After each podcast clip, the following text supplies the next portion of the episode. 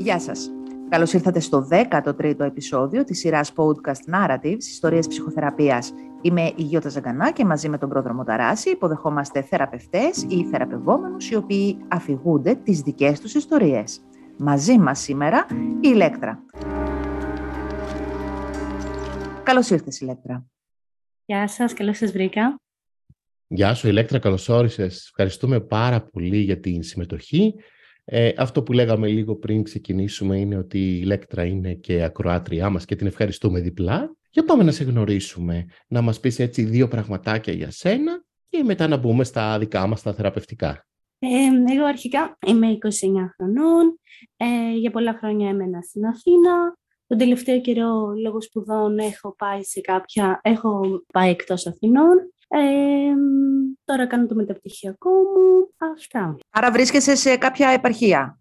Ναι. Η μόνιμη διαμονή σου πλέον λόγω των σπουδών σου, μόνιμη είναι για κάποιο χρονικό διάστημα. Τώρα θα δούμε πώς θα εξελιχθεί. Και πώς περνάς εκεί, πώς είσαι? Ωραία είναι, εντάξει. Όλα ωραία είναι για λίγο, οπότε... Εντάξει, έχει διαφορετικά πράγματα από την Αθήνα, έχει πιο πολύ φύση, στην Αθήνα είναι διαφορετικά. Εντάξει, έτσι και όπως πάντα μια ζυγαριά είναι. Είναι αρκετά ωραία γιατί εμένα μου αρέσει και η φύση, οπότε διοργανώνω εκδρομές, πάω κάποιες πεζοπορίες, οπότε προσπαθώ να εκμεταλλευτώ ότι έχει στο έπακρο. Ναι. Ηλέκτρα, μένεις μόνη σου ως φοιτιαιτρία ή με κάποια ή κάποιο συγκάτοικο? Όχι, τώρα μένω μόνη μου, οπότε ναι. Ωραία. Έχεις αδέλφια? Όχι, είμαι μονάχο παιδί και γενικότερα στην οικογένεια από την πλευρά της μαμάς δεν έχω κάποια εξαδέλφια, κάποιος άλλος, μόνο από την πλευρά του μπαμπά. Ωραία. Για να ξεκινήσουμε να μας πεις ποια ήταν έτσι η πρώτη στιγμή που σκέφτηκες ότι θα ήθελες να επισκεφτείς κάποιον ειδικό, αν ήταν από με δική σου πρωτοβουλία, αν ήταν με κάπως αίτημα κάποιου άλλου. Ήταν δική μου πρωτοβουλία. Βασικά έχω και στο φιλικό μου περιβάλλον κάποια κοπέλα η οποία είναι ψυχολόγος, οπότε έχω και τέτοια ερεθίσματα, επειδή κάνουμε αρκετά χρόνια παρέα. Από μόνη μου πήρα την πρωτοβουλία. Πήγα και στο Γέθεσαι, αν δεν κάνω λάθος, στην Αθήνα και άρχισα αυτή τη διαδρομή, η οποία με ωφέλησε πάρα πολύ. Ήταν αυτό το πρώτο κομμάτι που είπες στον εαυτό σου ότι θα χρειαστώ κάποια βοήθεια, θα έπρεπε να δω κάποιον? Δεν το είχα δει σαν βοήθεια βασικά. Δεν είχα καταλάβει ότι χρειάζομαι κάποια βοήθεια. Απλά λέω ας πάω να ανακαλύψω τον εαυτό μου, γιατί σίγουρα όλοι οι άνθρωποι δεν τον γνωρίζουμε. Πρέπει να πάμε όλοι σε κάποιο ψυχολόγο. Όλοι. Ας πούμε, καλό ήταν να πάμε σε κάποιο ψυχολόγο, οπότε εγώ έτσι το ξεκίνησα. Σαν ένα ταξίδι ανακάλυψης, σαν ένα ταξίδι διερεύνησης του εαυτού σου δηλαδή. Ναι. Μετά βέβαια εντάξει, ήταν αλλιώς το... όλα πήραν άλλη τροπή, αλλά αυτό ήταν το αρχικό έναυσμα. Όταν λες όλα πήραν άλλη τροπή? Ότι εκεί βρήκαμε πράγματα τα οποία όντως με είχαν φέρει σε επαφή με το κέντρο και με την κοπέλα την οποία συνεχίζουμε ακόμα και τώρα να κάνουμε συνεδρίες. Κατάλαβα κάποια πράγματα τα οποία για μένα ήταν προβληματικά. Πώς να τα βελτιώσω, οπότε... Ωραία, αυτό που λες είναι πολύ σημαντικό, διότι είναι κάποιες φορές που οι άνθρωποι έρχονται στη θεραπεία χωρίς ακριβώς να έχουν κεντράρει κάποιο θέμα που τους δυσκολεύει, άλλοτε γιατί είναι ανοιχτοί με το θέμα της ψυχοθεραπείας, άλλοτε γιατί τους φαίνεται σαν καλή ιδέα. Μπορεί βέβαια κάτι μέσα τους να τους λέει ότι ωραία, θα μπορείς να ωφεληθείς από κάτι, από μια τέτοια διαδικασία. Και εγώ το βρίσκω εξαιρετικά ενδιαφέρον, διότι τους περισσότερους ανθρώπους ή αυτούς που τέλος πάντων έχουμε μιλήσει μέχρι τώρα, φαίνεται να τους σέρνει στη θεραπεία κάποιο πολύ σοβαρό σύμπτωμα. Ξέρω εγώ, άγχος, ένα σωματικό σύμπτωμα. Στη δική σου περίπτωση λες δεν υπήρχε κάποιο τέτοιο αρχικό ερέθισμα? Ναι, δεν υπήρχε. Εντάξει, ήταν το 2017. Όχι, δεν υπήρχε κάποιο τέτοιο σύμπτωμα, αλλά μετά κατάλαβα ότι ναι, ήταν πολλά τα συμπτώματα. Όντως χρειαζόμουν βοήθεια και ακόμα δηλαδή κάνω αρκετή δουλειά όσο μπορούμε λόγω απόστασης εννοείται και οικονομικών δυσχεριών. Αλλά ναι, είναι πολύ σημαντικό αυτό που αναφέρεται. Πώς την επέλεξες την θεραπεύτρια, γυναίκα δεν είναι? δεν την επέλεξε. Ουσιαστικά στο κέντρο αυτό αρχικά γίνεται μια αναγνωριστική συνεδρία, λες κάποια πράγματα και μετά επιλέγουν αυτοί σε ποιον ταιριάζεις περισσότερο. Οπότε ήταν ότι απλά με διάλεκτο τέριαζα πιο πολύ η περίπτωσή μου, η αρχική περίπτωσή μου, να σας πω κάπως έτσι, σε κάποια θεραπεύτηρα, οπότε... Σε ανέφεσαν σε αυτήν, ναι. Ναι. Άλλοι έτσι, φίλοι, φίλες στην παρέα, εκτός από την ψυχολόγο που μας είπες, έκαναν ψυχοθεραπεία, είχαν κάπως τέτοιες εμπειρίες? Όχι, γενικότερα όχι. Δεν... Και η ευρύτερη παρέα, όχι, δεν κάνανε. Τους είχες μιλήσει για την πρόθεσή σου να δεις κάποιον ειδικό? Ναι, στα κορίτσια αυτά που κάνουν πολύ παρέα, εννοείται στην παρέα μου, είχα μιλήσει πολύ και μου λένε καλά έκανες και εννοείται να πας, εννοείται και οι φίλοι μου αυτοί που είναι και ειδικός με ενθάρρυνε πάρα πολύ. Γενικότερα, εγώ προσπάθησα να ενθαρρύνω και κάποια άτομα από την παρέα, αλλά δεν είναι όλοι τόσο πάντα ανοιχτοί με κάποια τέτοια θέματα, γιατί πρέπει να το θες και λίγο, όχι λίγο, αρκετά βασικά. Οπότε ήμουν μόνη εγώ, δηλαδή και στους δικούς μου το ανέφερα. Πώς αντέδρασαν? Εντάξει, φυσικά με τη μητέρα μου μένω. Mm-hmm. Έμενα στην Αθήνα, οπότε δεν μου είπε και κάτι. Γιατί πας εκεί, τι έχεις, μου λέει. Γενικότερα δεν το έχει και πολύ με τους ψυχολόγους και με τους γιατρούς, ειδικά αυτού του τομέα. Οπότε νομίζω φοβήθηκε λίγο. Τι έχεις, γιατί πας εκεί. Αυτό. Ωραία. Πας λοιπόν εκεί κάπως για να αναγνωρίσεις κάποια πράγματα για τον εαυτό σου ή για να μάθεις και κάποια πράγματα. Πότε ξεκινάς και εντοπίζεις κάποιες από τις δυσκολίες που δουλεύετε και πώς είναι αυτό για σένα?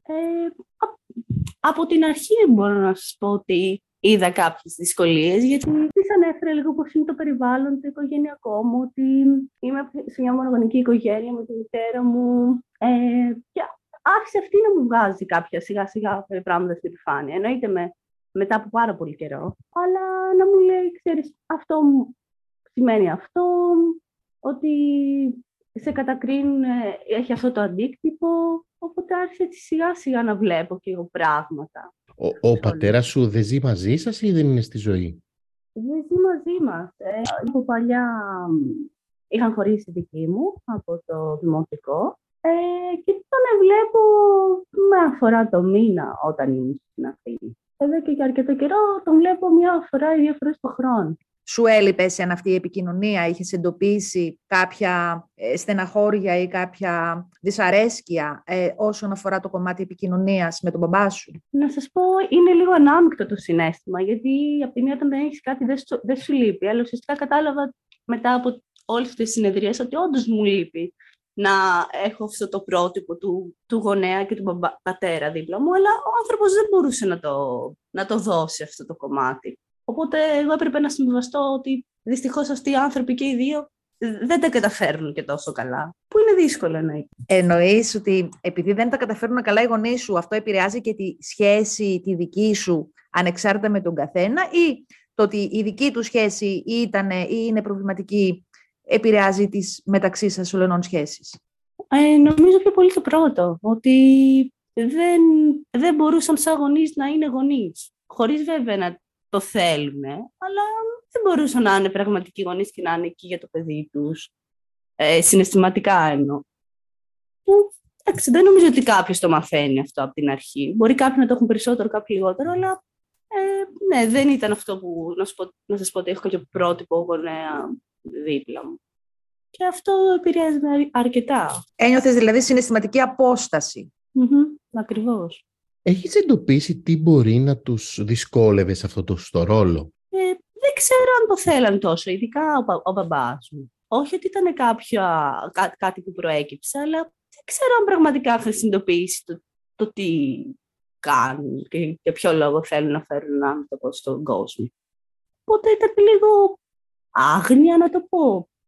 Μετά οι δουλειές, όλο αυτό το κομμάτι το πιεστικό που δεν έχει και χρόνο, αλλά δεν ξέρω, ναι. Μάλλον δεν θέλαν να κάνουν τόση δουλειά με τον εαυτό τους. Αλλά εκεί κάπως εκεί το εντοπίζω το πρόβλημα. Ότι κάπως ένα παιδί τους έφερνε σε μια συνεχή επαφή με τον εαυτό τους, όπου θα έπρεπε να δουλέψουν πράγματα, να δυσκολευτούν. Αυτό λες, Ακριβώς. Και οι άνθρωποι αυτοί δεν έχουν δουλέψει καθόλου με τον εαυτό τους. Και δεν το λέω κατηγορηματικά, το λέω ότι θα έπρεπε πρώτα να δουλέψουν τέτοιο κομμάτι, πώς τα βρίσκουμε εμείς μεταξύ μας, πώς λύνουμε πράγματα, έτσι ώστε να φέρουμε και ένα άτομο τρίτο, το παιδί μας, στον κόσμο και να μπορέσουμε να εξελιχθούμε στην οικογένεια. Οπότε ναι, δεν υπήρχε αυτό το κομμάτι καθόλου και αυτό έπρεπε να το δουλέψουμε. Και να σου πω ότι... Ναι, εσύ πώς το εκλάμβανες αυτό, δηλαδή πώς το ένιωθες αυτό, δηλαδή το ότι αισθανόσουν ότι δεν είναι συναισθηματικά έτοιμοι σαν γονείς να φροντίσουν ένα παιδί ή να φροντίσουν τη σχέση τους. Τι αντίκτυπο είχε σε σένα και πώς το αφουγκραζόσουν εσύ αυτό?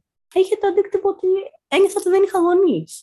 Δηλαδή, είμαι μόνη μου στον κόσμο. Και ότι δεν έχω κανένα, δεν έχω κάποιον να μιλήσω, δεν έχω κάποιον να με καταλάβει, ότι δεν έχω γονείς, ότι είμαι μόνη μου. Είναι πάρα πολύ άσχημο αυτό. Και ουσιαστικά αυτό κατάλαβα ότι έχω γονείς, απλά δεν τους έχω με τον τρόπο που θέλω. Τέλος πάντων, δεν ξέρω πώς να το ορίσω. Και πάλι αυτό είναι πολύ δύσκολο να το κάνει ένα άτομο και ένα παιδί ουσιαστικά δεν μπορεί να το κάνει αυτό όταν είναι δημοτικό. Και πόσο μάλλον και ενήλικας, δηλαδή, εμένα μου φαίνεται λίγο δύσκολο να το κατανοήσεις αυτό. Υπήρχαν στο κοντινό σου περιβάλλον φίλες σου ή συγγενικά σου πρόσωπα που λειτουργήσαν ως ενδιάμεση σύνδεσμη συναισθηματική για εσένα? Όχι και τόσο. Δηλαδή, αν αναφερθώ από τα πρώτα, από το δημοτικό, όχι. Δεν είχα και τόσους φίλους για να σας πω ότι λειτουργήσαν κάπως έτσι. Μετά, σε κάποια στιγμή, είχα κάποια μεγάλη σχέση με ένα άτομο πιο μεγάλο, με μεγαλύτερης ηλικίας από εμένα, που λειτουργήσε ακριβώς κάπως έτσι. Μετά... Ήταν αυτές οι δύο καλές μου φίλες οι οποίες λειτουργούν ακόμα έτσι, αλλά για μένα αυτό είναι κάτι το οποίο είναι αναντικατάστατο. Δεν μπορώ να το αντικαταστήσω με κάτι άλλο 100%. Νομίζω δεν είναι και υγιές. Σαφώς, απλά το να μπορείς να μιλάς με κάποιον, δηλαδή να ακουμπάς τη σκέψη σου, τα συναισθήματά σου, να δίνεις και να παίρνεις, δηλαδή ένα παρεδώσιο συναισθηματικό, εντάξει, πέρα από το κομμάτι της γονεϊκής αγάπης. Ναι, υπήρχαν κάποια άτομα, ναι. Λίγα, μετά λίγα περισσότερα, αλλά υπήρχαν κάποια τέτοια. Γιαγιάδες, παππούδες παίζαν κάποιο ρόλο στην δική σου φροντίδα και στο δικό σου μεγάλωμα? Από την πλευρά της μαμάς μόνο, γιατί από την πλευρά του μπαμπά δεν είχαν κάποιοι πεθάνει, ήταν στο χωριό, οπότε μόνο από την πλευρά της μαμάς. Ναι, φροντίζαν πάρα πολύ, τους αγαπούσα, γιατί λόγω εργασίας και της μητέρας μου δούλευε πολλές ώρες, οπότε ουσιαστικά μεγάλωσα μαζί τους και με τη θεία μου. Συνέβαλαν πάρα πολύ θετικά, ειδικά στο δημοτικό, ήταν καλά πρότυπα για μένα, ειδικά ο παππούς μου, και τώρα που τον έχω χάσει δηλαδή, νιώθω αυτή την απώλεια. Σε αυτούς μπορούσες να απευθυνθείς για να πάρεις στήριξη ή να πεις κάποιο πρόβλημά σου? Είχατε δηλαδή τέτοια επαφή ή μόνο περιορίζονταν στο να σε φροντίσουν για τα τυπικά, να σε κρατήσουν, να σε διαβάσουν κτλ? Δυστυχώς μόνο για τα τυπικά. Αν και νομίζω ότι αν τους έλεγα κάτι, ειδικά στον παππού μου, θα με άκουγε και θα με συμβούλευε, αλλά δεν το είχα κάνει κι εγώ. Σε κρατούσε κάτι από το να μιλήσεις? Μπορεί και να με κρατούσε κάτι, αλλά νομίζω ότι δεν καταλαβαίνανε. Γιατί γνωρίζαν ότι η μητέρα μου είχε πολλά νεύρα, είχε κάποια θέματα σε όλο αυτό το κομμάτι και λέγανε και αυτοί, έτσι είναι τώρα η μητέρα σου. Όταν λες είχε πολλά νεύρα... Πολύ νεύριαζε με το παραμικρό, μπορεί κάτι να... Παραδείγματος χάρη να πέφτει ένα αντικείμενο στο σπίτι και να νευρίαζε, να με φώναζε. Ναι, ήμουν δημοτικό. Ουσιαστικά εγώ δεν το έκανα επίτηδες. Νεύρα απέναντί σου, εννοείς ή γενικότερα? Γενικότερα, αλλά εγώ ήμουν ο πιο άμεσος αποδέκτη. Ωραία. Και φαίνεται ότι ενώ υπήρχαν όλα αυτά τα πράγματα που σε δυσκόλευαν, πηγαίνοντας στον ψυχολόγο κάπως δεν ήταν τόσο σαφή για σένα, έτσι δεν είναι? Όχι, δεν ήταν τόσο σαφή για μένα. Καθόλου βασικά, γιατί δεν αντιλαμβανόμουν τις δυσκολίες που έχω περάσει. Δεν μπορούσα να τις αντιληφθώ. Και της έλεγα, ξέρεις κάτι, ήμουν σαν 6 χρονών και έλεγα στη μητέρα μου ότι μαμά, ο μπαμπάς, δεν τσακωνόμαστε πολύ, κλαίω κι εγώ συνέχεια, πρέπει να φύγουμε. Δεν γίνεται αυτό το πράγμα. Και της το έλεγα όταν ήμουνα Δευτέρα Δημοτικού, Τρίτη. Και δεν αντιλαμβανόμουν ότι όλα αυτά δεν είναι σωστά να τα λες ή σε αυτή την ηλικία. Δεν είναι αυτό ο ρόλος σου. Ναι, ακριβώς. Ναι. Οπότε είχες πάρει πολύ βάρος, λες, από την αρχή, αλλά ότι το αισθανόσουν σαν κάτι πολύ φυσιολογικό. Ναι, ακριβώς. Όχι τόσο φυσιολογικό, αλλά σαν να μην είχα άλλη λύση. Ότι αυτό πρέπει να γίνει τώρα για να πάμε μπροστά στους δύο άτομα, να κάνω κάτι εγώ, να τη βοηθήσω κι αυτήν, αφού είναι νευρική, είναι έτσι, πιο πολύ με αυτό το ρόλο. Δεν αισθάνθηκα δηλαδή ότι μπορεί να με συμβουλέψει καλά. Δεν αισθάνθηκα ποτέ ότι είναι η μητέρα μου. Πιο πολύ αισθανόμουν ότι πρέπει να τη βοηθήσω, γιατί έχει κάποιο σαν πρόβλημα. Να προστατεύσεις δηλαδή εσύ τη μητέρα σου ή εντοπίζοντας κάποιες αδυναμίες, πήρες το ρόλο, εσύ ένα φροντιστικό απέναντί της ρόλο. Κάπως έτσι, ναι. Ναι. Υπήρχαν όμως και στιγμές που δεν ήθελα όλο αυτό το κομμάτι και έλεγα ότι εγώ θέλω να φύγω, θέλω να ξεμπλέξω αυτό το κομμάτι, δεν μπορώ άλλο με αυτή τη γυναίκα. Και ισχύει κάποιες φορές ακόμα, δηλαδή, ότι δεν σε μπορώ άλλο, δεν μπορώ αυτά τα νεύρα σου. Οπότε... Όντως, πώς είναι για ένα παιδί να νιώθει ότι έχει μια ευθύνη που δεν του αναλογεί ή που του είναι πολύ μεγαλύτερη από αυτή που μπορεί να αντέξει? Πώς ένιωθες εσύ γι' αυτό? Πάρα πολύ άσχημα κάθε μέρα. Ένιωθα ότι εγώ πρέπει να την καθοδηγώ και ότι παίρνω και ένα μεγάλο φορτίο από τα νεύρα της και όλη αυτή η κατάσταση. Ήταν πάρα πολύ ψυχοφθόρο. Να νιώθω εγώ ότι συνέχεια φταίω εγώ, ότι κάνω κάτι λάθος εγώ. Μετά καταλάβαινα ότι δεν φταίω εγώ, αλλά έτσι είναι αυτός ο άνθρωπος και γιατί να είναι έτσι και γιατί είναι η μητέρα μου. Ήταν όλα μαζί ένα συναφίλευμα. Οπότε προχωρώντας με τη θεραπεία... Κατάλαβα ότι αυτή η γυναίκα είχε κάποια προβλήματα, ότι δεν μπορούσε να μου σταθεί, οπότε... Της έδωσε και άλλη διάσταση και μπορούσα σιγά σιγά να την αντιμετωπίσω καλύτερα. Τι διάσταση? Ότι αυτή η γυναίκα έχει κάποια προβλήματα και ότι αυτά που μου λέει δεν είναι ρεαλιστικά. Είναι τα δικά της προβλήματα, τα δικά της κόμπλεξ, να σας το πω έτσι. Δεν ανταποκρίνονται σε αυτό που πραγματικά είμαι εγώ. Δηλαδή, όταν μου έλεγε είσαι άχρηστη, δεν είσαι για τίποτα, κάποια από τα παραδείγματα, εγώ στην αρχή δεν μπορούσα να καταλάβω ότι αυτά που λέει είναι δικά της προβλήματα, έτσι όπως βλέπει αυτή τον κόσμο. Και λογικό, αλλά... Τα έπαιρνε σαν να είναι η αντικειμενική κρίση. Ακριβώς. Και ακόμα δηλαδή πάρα πολλές φορές, κάποιες φορές με επηρεάζουν, αλλά προσπαθώ να μην τα... Όσο γίνεται λίγο να καταλάβω ότι αυτά δεν είναι ρεαλιστικά. Δεν είναι και πάντα εύκολο όμως να σου το λέει ένας δικός σου άνθρωπος. Ναι, τότε... κοιτάξτε, και άμα είναι και η μητέρα σου, όχι ένας οποιοσδήποτε. Ακριβώς. Και αυτό υπάρχει και από τις δύο περιπτώσεις. Και από την πλευρά της μαμάς και από την πλευρά του μπαμπά. Απλά την πλευρά του μπαμπά δεν είναι τόσο έντονα γιατί δεν ζούμε μαζί. Άρα υπήρχε επίκριση και από εκείνον. Ναι. Ακριβώς.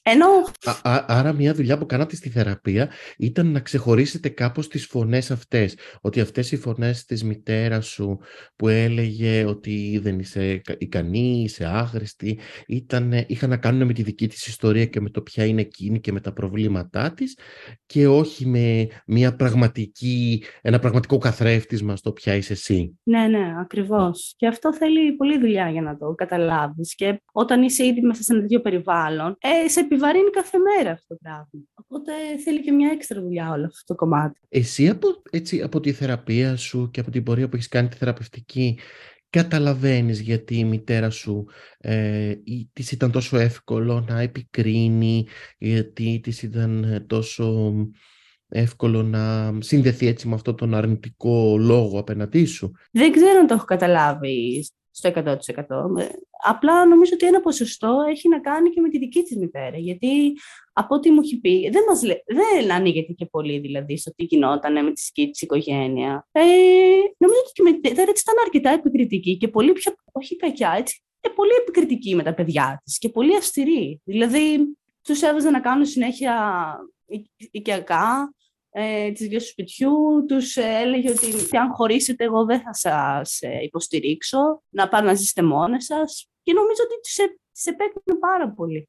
Και δεν μου έχει ανοιχτεί και τόσο πολύ να μου το πει από αυτά που έχω καταλάβει. Άρα ήταν κάπως μια διαγενειακή σκληρότητα, ότι είχε μια πολύ σκληρή μητέρα, ότι είχε μάθει ένα σκληρό τρόπο να συνδέεται με την οικογένειά της και με κάποιο τρόπο και με σένα συνδεόταν με ένα σκληρό τρόπο. Ναι, με έναν τέτοιο τρόπο ο οποίος Δεν δημιούργησε δηλαδή ποτέ κάποιους δεσμούς υγιής οικογένειας, θέλω να πω. Άρα ένα βήμα στη θεραπεία ήταν η κατανόηση του ποια είναι η μητέρα σου, γιατί σου τα λέει όλα αυτά, το να ξεχωρίσετε ποιες φωνές είναι πραγματικές δικές σου και αντιστοιχούν στην αξία σου και ποιες αντιστοιχούν στις δυσκολίες και στη σκληρότητα στην οποία έχει μεγαλώσει η μητέρα σου και ο πατέρας σου σε ένα δεύτερο επίπεδο.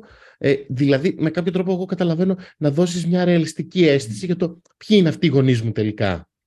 Ναι, ναι, ακριβώς. Και το τι ρόλο έχουν και απέναντί μου, γιατί άμα έπαιρνα συμμετρητής αυτά που λέγανε, μέχρι τώρα δεν θα είχα κάνει τα βήματα που έχω κάνει. Οπότε ήταν πολύ σημαντικό αυτό το οποίο έκανα και πώς με βοήθησε η ψυχοθεραπεία σε όλο αυτό το κομμάτι.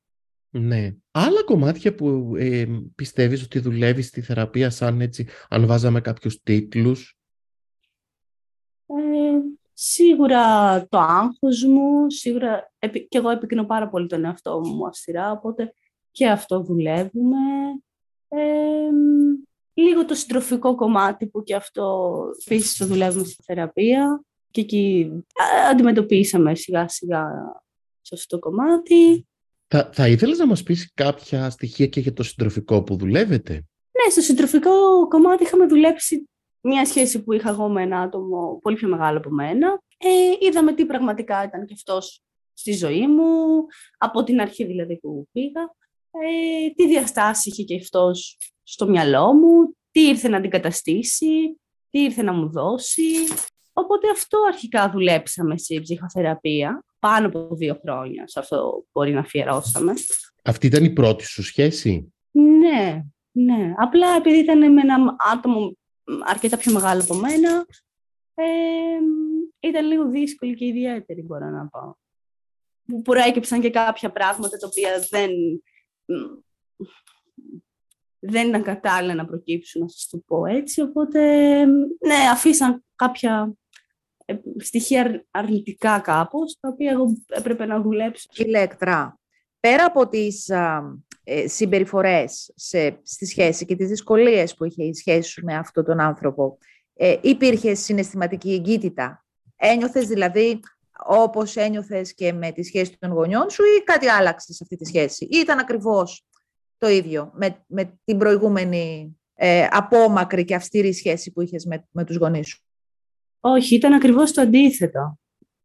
Αγαπηθήκαμε με αυτό το άτομο, υπήρχε πάρα πολύ αμεσότητα, δυνατά συναισθήματα. Κράτησε και για πάρα πολύ μεγάλο χρονικό διάστημα, άσχετα τα σκαμπανεβάσματα και το είδος της σχέσης. Κράτησε για πάρα πολλά χρόνια, τα οποία δεν νομίζω ότι θα έπρεπε να κρατήσει κιόλας, αλλά τα οποία μας δέσανε. Και μπορώ να πω ότι το θεωρώ πολύ δικό μου άτομο, το οποίο και αυτή τη στιγμή να μου πει ότι βρίσκομαι στην άλλη άκρη του κόσμου και θέλω βοήθεια, εγώ θα πάω. Υπήρχαν κάποια κοινά στοιχεία με τους γονείς σου και με αυτό το άτομο? Δηλαδή, τώρα που μπορείς να το παρακολουθείς από κάποια απόσταση. Μου έδωσε πράγματα τα οποία δεν είχα ξαναπάρει.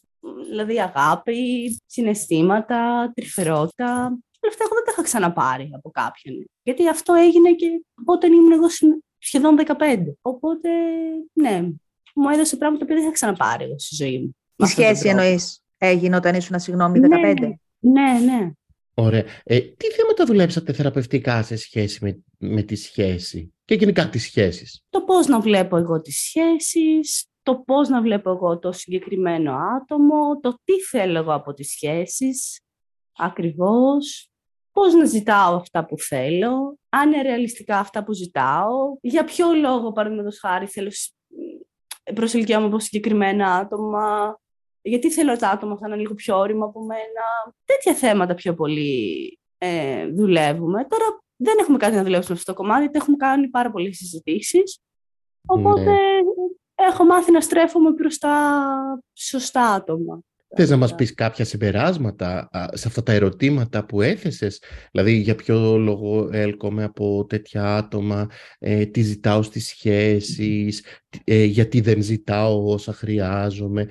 Έχεις έτσι κάπως κάποια συμπεράσματα σε σχέση με αυτά? Ναι.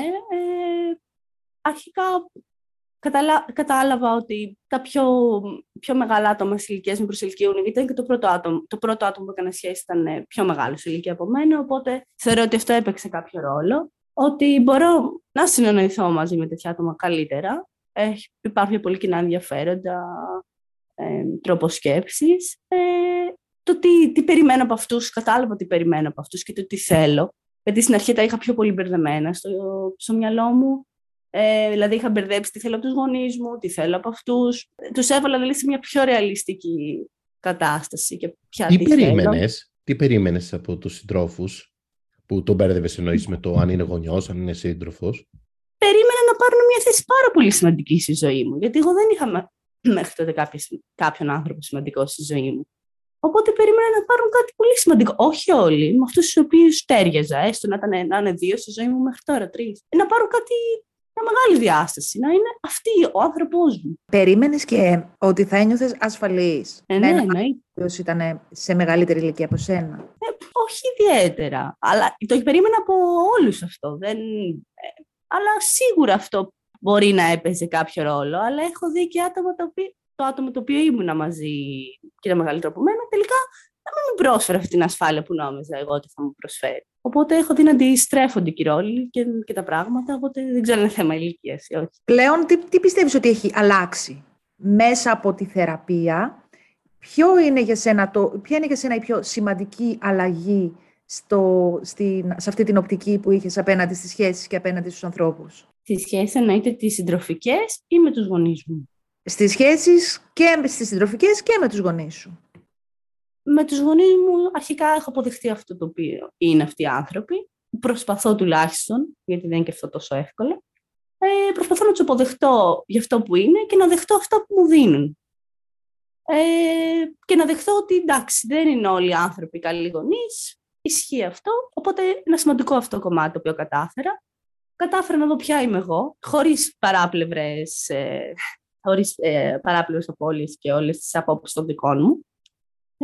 Και επίσης στο συντροφικό κομμάτι κατάφερα να δω τι πραγματικά θέλω εγώ και τι πραγματικά έχω πάρει από όλα αυτά τις εμπειρίες που είχα, αρνητικές, θετικές, κυρίως αρνητικές, αλλά τι πήρα πραγματικά και τώρα πώς μπορώ να συνεχίσω, πώς μπορώ αυτές να τις χρησιμοποιήσω με ένα θετικό τρόπο για να μπορέσω να συνεχίσω σε όλο αυτό το ταξίδι και να βρω κάποιο άτομο το οποίο όντως μου ταιριάζει και θέλει για πράγματα με μένα.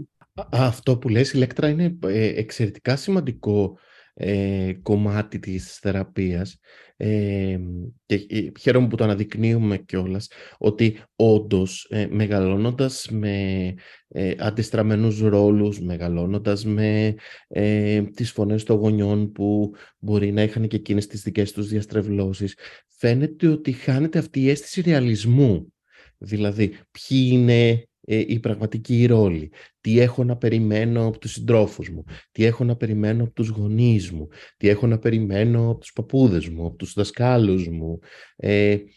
Και αυτό νομίζω ότι είναι μια πολύ σημαντική δουλειά που κάνουμε στην ψυχοθεραπεία, δηλαδή ότι κάπως σκοτώνουμε με κάποιο τρόπο αυτή την ονειρική προσδοκία να είχα τους τέλειους γονείς, να είχα τον τέλειο σύντροφο, ότι θα βρει κάποιος και θα με φροντίσει, θα βρεθεί κάποιος και θα με φροντίσει συνολικά. Και εγώ αισθανόμαι ότι η θεραπεία σου ήταν κάπως σαν να ήταν μια βουτιά στο ρεαλισμό. Ναι, έτσι ήταν.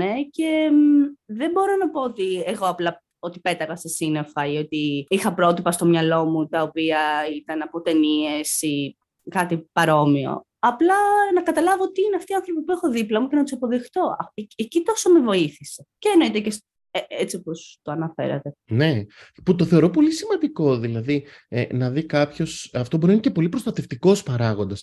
Να πω ότι, όσο και αν πάω εγώ να ζητήσω από τη μητέρα μου, για παράδειγμα, στοργή και αποδοχή, το περισσότερο που είναι να κάνω είναι να φάω τα μούτρα μου.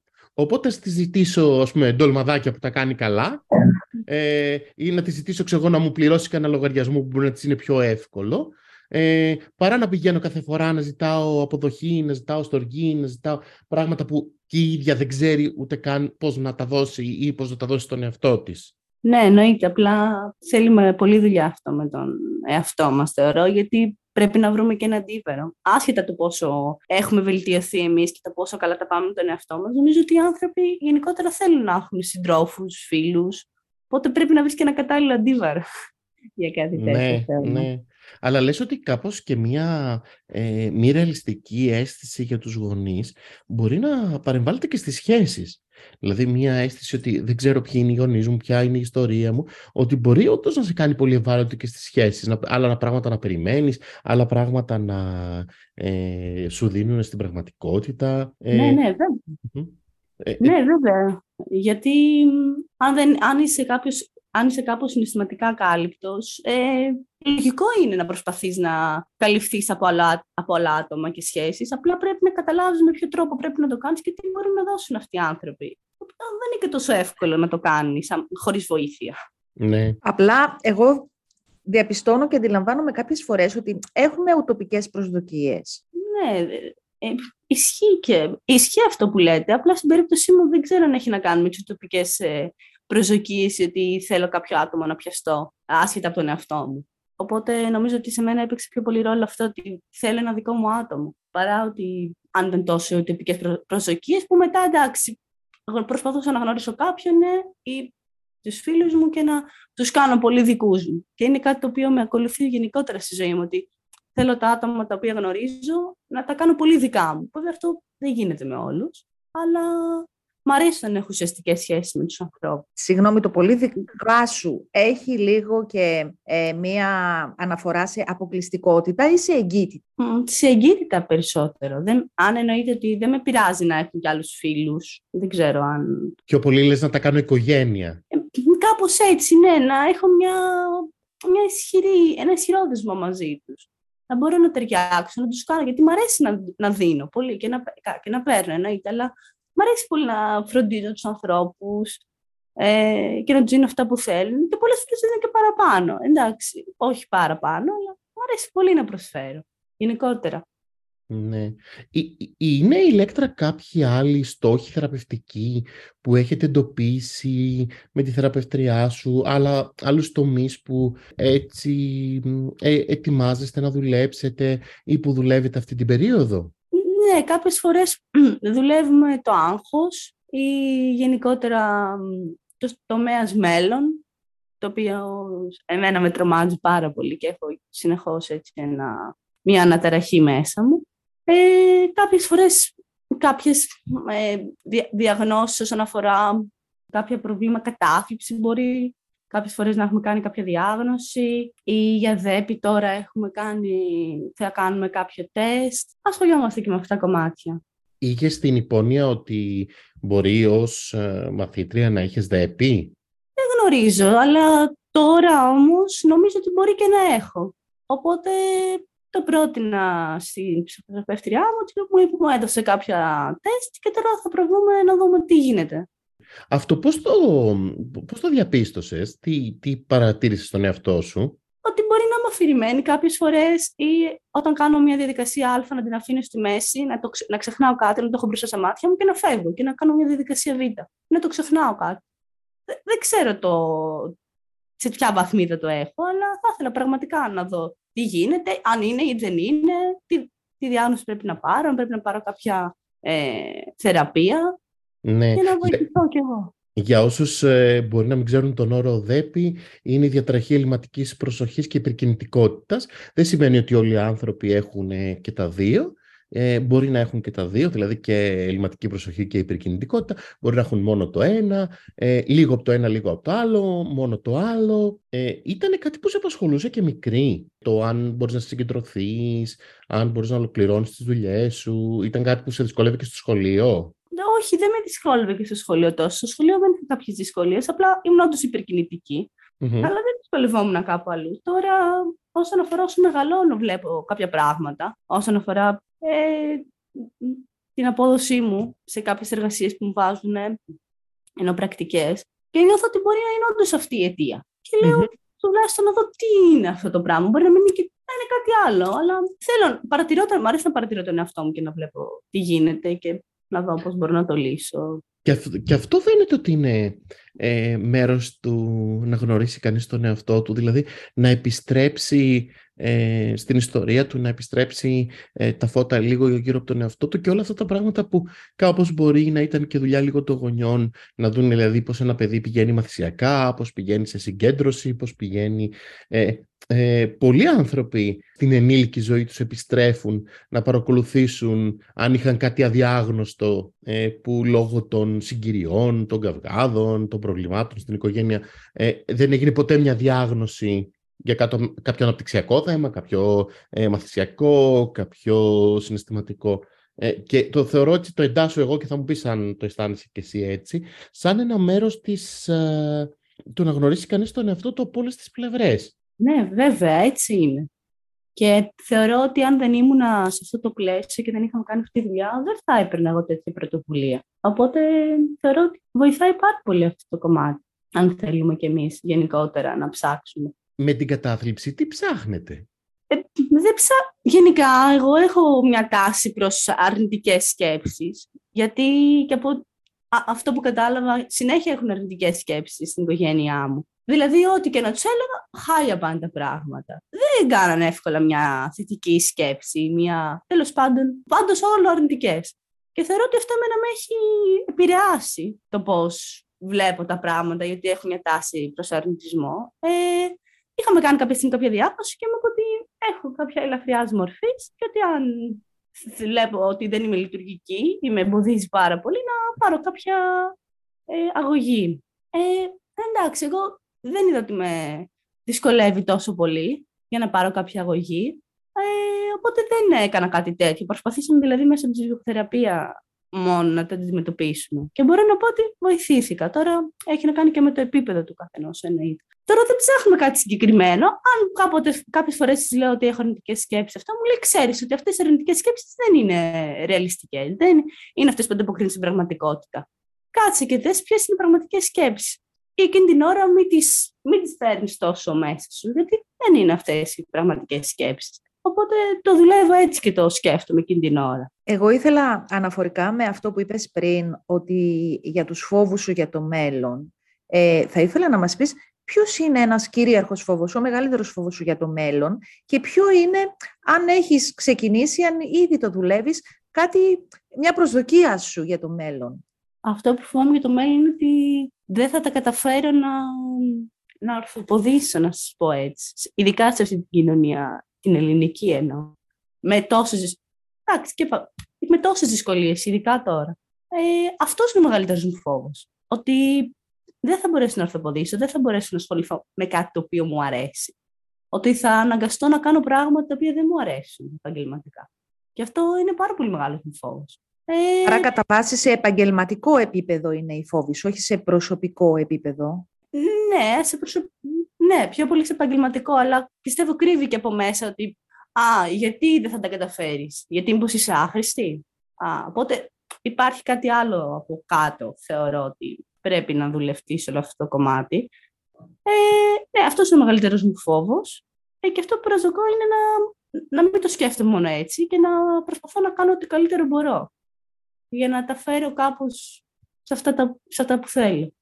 Και αν δεν μπορώ να καταφέρω εδώ, να τα καταφέρω και στο εξωτερικό. Εντάξει, λες ότι μεγάλωσες με ένα συνδυασμό αρνητικών φωνών για την αξία σου, αλλά και αρνητικών φωνών για το ποια είναι η ζωή γενικά. Ναι. Δηλαδή, όχι μόνο ότι εσύ, ξέρω εγώ, δεν είσαι καλή, είσαι άχρηστη κτλ, αλλά ότι και η ζωή δεν είναι... ευχάριστη και κάπως να μας δώσει θετικά πράγματα.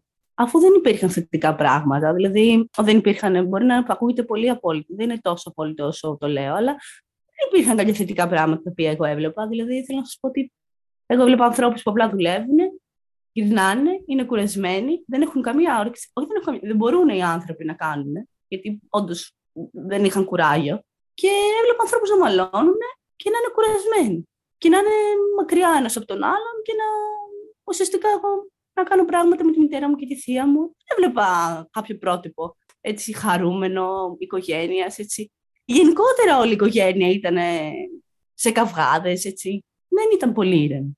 Δεν τη ευχαριστιόταν για τη ζωή γενικά κανένας δηλαδή. Εγώ αυτό καταλάβαινα. Δηλαδή, μόνο η μητέρα μου χαιρόταν που με έχει. Και ακόμα δηλαδή μου λέει: χαίρομαι πάρα πολύ που σου έκανα και σε αγαπάω και θα προσπαθήσω για σένα πράγματα. Το ξέρω, δεν μου λέει ψέματα.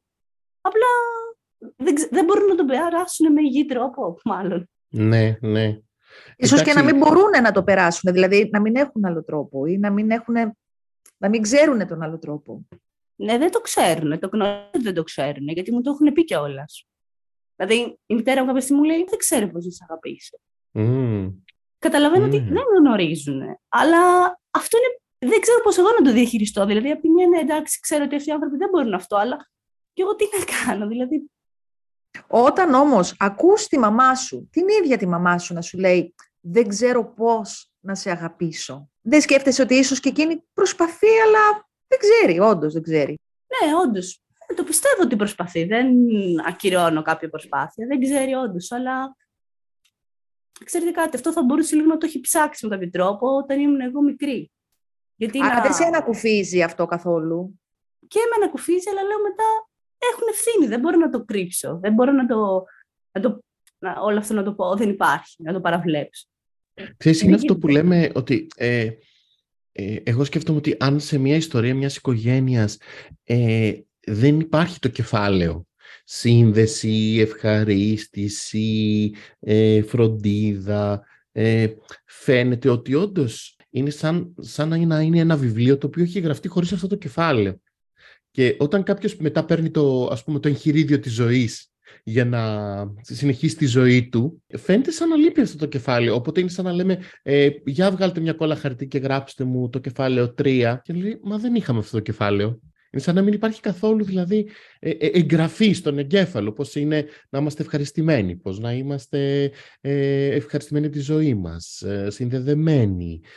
Φαίνεται σαν όντως να έλειπε αυτό το κομμάτι και αυτή φαίνεται να είναι και η πραγματική σου, και αυτά τα θέματα που δουλεύεις και η πραγματική σου φόβη για το μέλλον, του τύπου ωραία, λείπει αυτό το κεφάλαιο, θα υπάρξει στη ζωή μου. Ναι, ακριβώς, έτσι είναι. Οπότε, ναι, είναι και φόβοι και αυτοί που λέτε. Να κάνω μια ερώτηση και στον πρόδρομο. Αυτό το εγχειρίδιο που λείπει, εμείς μπορούμε να το προσπαθώντας, μπορούμε να το φτιάξουμε. Να απαντήσω εγώ αρχικά. Για ξεκίνησε η Ηλέκτρα και θα πω κι εγώ κάποιες σκέψεις. Εγώ πιστεύω ότι μπορούμε να το φτιάξουμε, απλά θέλει και προσπάθεια ατομική και υποστήριξη γενικότερα. Δηλαδή, και υποστήριξη και από κάποιο ειδικό. Και γενικά να υπάρχει μια υποστήριξη από φιλικό επίπεδο, από κάποιο σύντροφο. Θεωρώ ότι είναι ένας συνδυασμός.